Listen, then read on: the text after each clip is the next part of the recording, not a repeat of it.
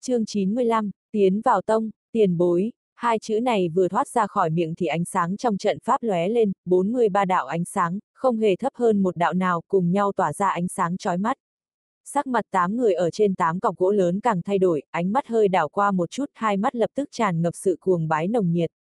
Thân thể vốn trước chỉ quỳ chống một gối thì lúc này đã thủ phục xuống mặt đất ngước đầu lên nhìn chằm chằm vào pháp trận. Phải biết rằng, trận pháp này nếu ánh sang bên trong trận pháp lóe lên lớn hơn 41 đạo, như vậy địa vị của người đó đại biểu cho Nguyên Anh Lão Tổ. Ý nghĩa như vậy, tám người bọn họ tự nhiên biểu hiện ra hành động như thế.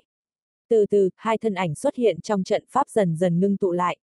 Trong đó có một người mới 20 tuổi tướng mạo lạnh lùng, thần thái thong dong, trên người mặc một bộ áo choàng màu đen càng làm tôn lên khí chất kiên cường của hắn. Phía sau lưng hắn là một quái nhân có da rẻ màu lam, trên toàn bộ thân hình có vô số các ký hiệu kỳ quái, hơn nữa có thể thấy được trên người hắn còn gán chín đạo phù. Khi hai người này xuất hiện, trong nháy mắt khí âm hàn phát tán ra xung quanh.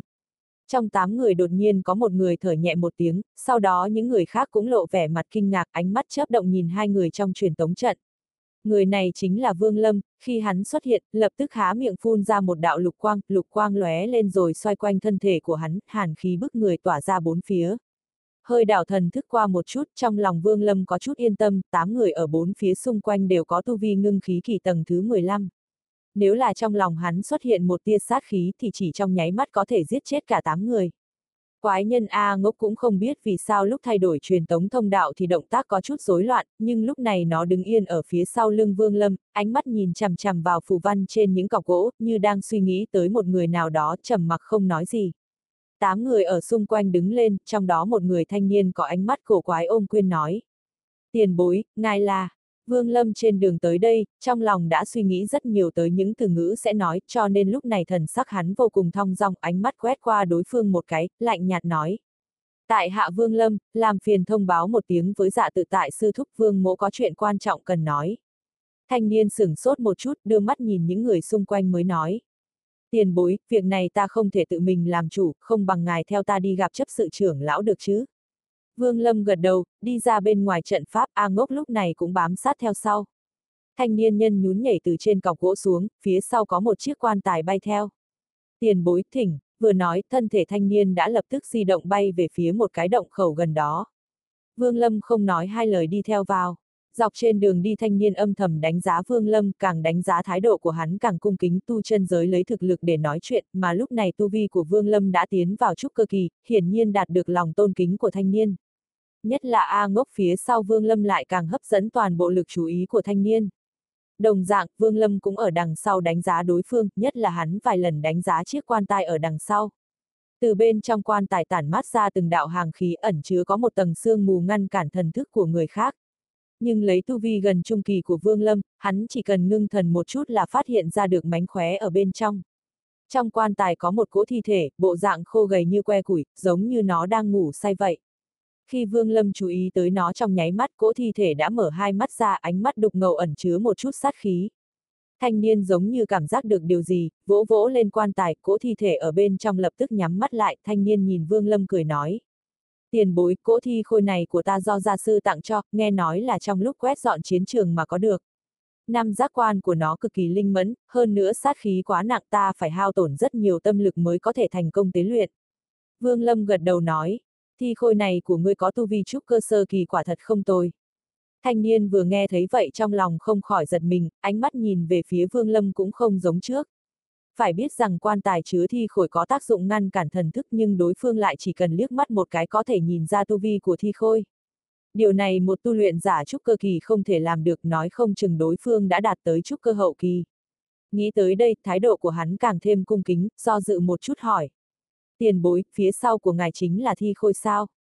Vương Lâm nghe thấy đối phương hỏi vậy thì bình tĩnh gật đầu.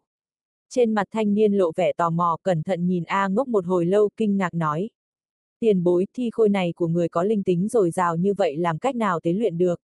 Thi khôi có linh tính như vậy chỉ có phi thiên la sát của thủy lão tổ mới có thể so sánh. Vương Lâm liếc mắt nhìn đối phương từ chối cho ý kiến. Thanh niên vẫn không ngừng đánh giá A ngốc, A ngốc bị nhìn một lúc có chút khó chịu, nhe răng ra dọa thanh niên nhân, trong miệng không ngừng kêu lên vài tiếng oa lạp oa lạp. Thanh niên vừa nghe thấy A ngốc nói chuyện nhất thời bị nó làm cho kinh hãi, thất thanh nói. Tiền bối thi khôi này của người đã tiến hóa tới cấp độ nào rồi? Vương Lâm nhíu mày, đối phương thật sự là nhiều chuyện, hắn vẫn im lặng không trả lời. Thanh niên coi như không nhận ra ý tứ không muốn nói chuyện, dọc đường đi không ngừng hỏi các vấn đề khác nhau. Không tới thời gian một khắc từ lúc A ngốc lên tiếng, thanh niên hết nói về đông môn lại nói về sư phụ, xong lại quay sang nói về các vị sư tổ. Dù Vương Lâm không muốn nghe nhưng thanh niên vẫn tiếp tục nói, tuy nhiên qua những lời của đối phương hắn có thể hiểu đại khái tình hình âm tông hiện nay. Nói chung âm tông chúng ta ở triệu quốc rất khó nói, tu chân quốc đẳng cấp 4, đẳng cấp 5 cho tới cấp 1 cấp 2, cơ hồ đều lấy chúng ta làm chạm trung chuyển. Tỷ như tu chân quốc cấp 1 cấp 2, đệ tử âm tông tiến hành tấn cấp đều do chúng ta tiến hành. Thông đạo xung quanh càng lúc càng rộng mãi cho tới khi đa nhìn thấy lối thoát khỏi thông đạo mà thanh niên nhân vân không ngừng tự lẩm bẩm. Lúc này, Vương Lâm đã thật sự không chịu được nữa, mắt thấy lối ra ở phía trước đã lập tức gia tăng tốc độ lao ra khỏi thông đạo, hiện ra trước mắt hắn chính là một cái huyệt động rộng rãi hơn so với huyệt động trước. Trong động này có 5 cột đá rất lớn, trên mỗi cây cột đều có một hỏa cầu màu lam đang bay lơ lửng, từng tia nhiệt lượng từ đó phả vào mặt Vương Lâm. Cột đá ở chính giữa, bên trên đó ngồi ngay ngắn một vị lão giả, lão giả này sắc mặt hồng nhuận, gió không thổi mà tóc tự động bay lên. Theo như từng đạo hô hấp của lão trên hỏa cầu ở bốn phía đều phóng ra một tia khí thể màu xanh biếc chui vào trong thất khiếu của lão. Trong nháy mắt tia khí thể này vừa chui vào trong cơ thể lão giả đã ngay lập tức chui ra, nhanh chóng dung nhập vào bên trong cột đá mà lão ngồi. Hiện tượng đó cứ liên tục tuần hoàn, quỷ dị một cách khó lường. Khi Vương Lâm phi vào trong động, hai mắt lão giả lập tức mở ra ánh mắt lấp lánh tinh quang, lão nhìn Vương Lâm cẩn thận đánh giá qua một chút. Thần thức Vương Lâm hơi đảo qua, lập tức biết được tu vi của lão giả là trúc cơ trung kỳ.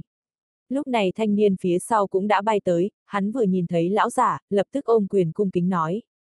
Trưởng lão, vị tiền bối này mới vừa từ truyền tống trận đi ra, mở ra 43 đạo ánh sáng. Ngài ấy muốn gặp dạ lão tổ. Nghe đến đó, lão giả biến sắc thái độ lãnh đạm của bản thân hơi thay đổi, đưa ánh mắt tò mò nhìn Vương Lâm, trầm giọng nói. Vị đạo hữu này, là ai cho ngươi mở ra âm tông trận pháp? Thần sắc Vương Lâm vẫn như thường nói. Ngô Vũ, nghe thấy tên này, sắc mặt lão giả lập tức thay đổi, thân hình đứng bật dậy, hỏi. Ngô Vũ lão tổ mất tích mấy trăm nay. Ngươi, ngươi là gì của hắn? Vương Lâm liếc mắt nhìn đối phương một cái nói. Đệ tử, lão giả hít một hơi khí lạnh, ngô vũ ở trong âm tông của triệu quốc có bối phận cực cao, nếu đối phương nói thật thì lão không thể đắc tội được. Nghĩ tới đây, lão vội vàng cười nói, nguyên lai là sư thúc về tông, vãn bối mộc ngung, không biết đại danh của sư thúc là gì. Vương Lâm khẽ cười nói, tại hạ là Vương Lâm, danh xưng sư thúc thì không dám nhận. Mộc Nhũng cười ha hả, liếc mắt nhìn thanh niên phía sau, nghiêm mặt quát. Ở đây không còn chuyện của ngươi, mau trở về vị trí. Vương sư thúc sẽ do ta đưa đến chỗ dạ lão tổ. Thiên niên vội vàng đáp ứng rời đi, lúc rời đi trong miệng không khỏi thì thầm nói vài câu. Đợi cho thanh niên rời đi, Mộc Nhũng nhiệt tình mời Vương Lâm lên trên một cột đá cười nói. Vương huynh, không biết lần này vì sao lão tổ không cùng trở về. Vương Lâm thâm ý nhìn đối phương một cái tùy ý nói. Thi khôi của lão nhân ra có vấn đề, nên cần phải mau chóng xử lý. Mộc Nhũng gật đầu, nói. Thi khôi của của ngô vũ lão tổ chỉ thấp hơn phi thiên la sát của dạ lao tổ càng là thi khôi có đẳng cấp cao càng dễ xuất hiện vấn đề. Bất quá với tu vi của ngô vũ lão tổ thì xử lý chuyện này rất dễ dàng. Vừa nói, lão không ngừng đánh giá Vương Lâm, muốn từ trên mặt của đối phương nhìn ra được một chút mánh khóe. Đáng tiếc Vương Lâm từ đầu tới cuối đều bộ dạng thong dong tự tại, Mộc Nhũng trầm ngâm nói. Vương huynh chờ chút, để ta liên lạc với dạ lão tổ. Nói xong, hắn vỗ vào túi chữ vật lấy ra một đạo ngọc giản cầm ở trên tay ngưng thần một chút rồi ném về phía trước. Ngọc giản lóe lên vài cái, nhanh chóng chui vào một cái thông đạo ở trong huyệt động. Làm xong hết thảy, Mộc Nhũng đánh giá một chút A ngốc ở phía sau Vương Lâm, đang muốn nói chuyện, thì lúc này sau khi Vương Lâm quan sát bốn cây cột có hỏa cầu màu lam ở bên trên, kinh ngạc hỏi. Mộc huynh, hỏa cầu màu lam này tản mát ra hơi thở trong âm có dương, không phải là phàm vật A. Mộc Nhũng cười ha hả, nói, Vương huynh, lam viêm ma hỏa này do kim đan của cao thủ kết đan kỳ của tránh đạo liên minh biến thành. Sau đó được dạ tự tại lão tổ tế luyện qua cho nên bây giờ trở thành một bảo vật của thi âm tông chúng ta. Nó đối với tu luyện của chúng ta có rất nhiều chỗ tốt nhất là thi khôi lại càng chiếm được nhiều lợi ích hơn. Vương Lâm nhìn hỏa cầu màu lam này, tay phải hơi đưa lên, nhất thời một đại khói màu lam từ trên hỏa cầu tỏa ra, bay tới lòng bàn tay của Vương Lâm. Hắn ngưng thần quan sát một chút, linh lực âm hàn vừa phóng ra nhất thời khói màu lam đã phát ra những tiếng xèo eo, trong nháy mắt nó thu nhỏ lại, cuối cùng biến thành một tiểu cầu lam sắc tung bay ở giữa không trung. Sắc mặt Mộc Nhũng khẽ thay đổi, liếc mắt nhìn Vương Lâm một cái, cười nói. Vương huynh, kỹ thuật ngưng khói thành thật này không có âm hàn chi khí thâm hậu thì không dễ dàng làm được. Xem ra ngô sư thúc đối với huynh rất yêu ái a. À. Một tia hoài nghi cuối cùng của Mộc Nhũng bị hành động này của Vương Lâm triệt tiêu đi. Hắn cũng không biết âm tông tu luyện ra âm hàn khí cùng với âm hàn linh lực trong cơ thể Vương Lâm nhìn thì tương tự nhưng thực tế lại rất khác biệt. Đúng lúc này, hỏa cầu màu lam ở trên bốn cây cột đá tối sầm lại từ nó tỏa ra từng đợt khói xanh chúng nhanh chóng tụ lại một chỗ. Hình thành một bóng người hư ảo từ bóng người đó cũng tỏa ra uy áp khổng lồ. Đồng tử vương lâm có rút lại, dưới uy áp của đối phương, hắn nhất thời cảm giác được chút sợ hãi, nhìn mộc nhũng lúc này thấy hắn đáng quỳ trên mặt đất ánh mắt cực kỳ cung kính. Ngươi chính là đệ tử của ngô vũ sư đệ, một thanh âm lạnh lẽo từ trong bóng người truyền ra.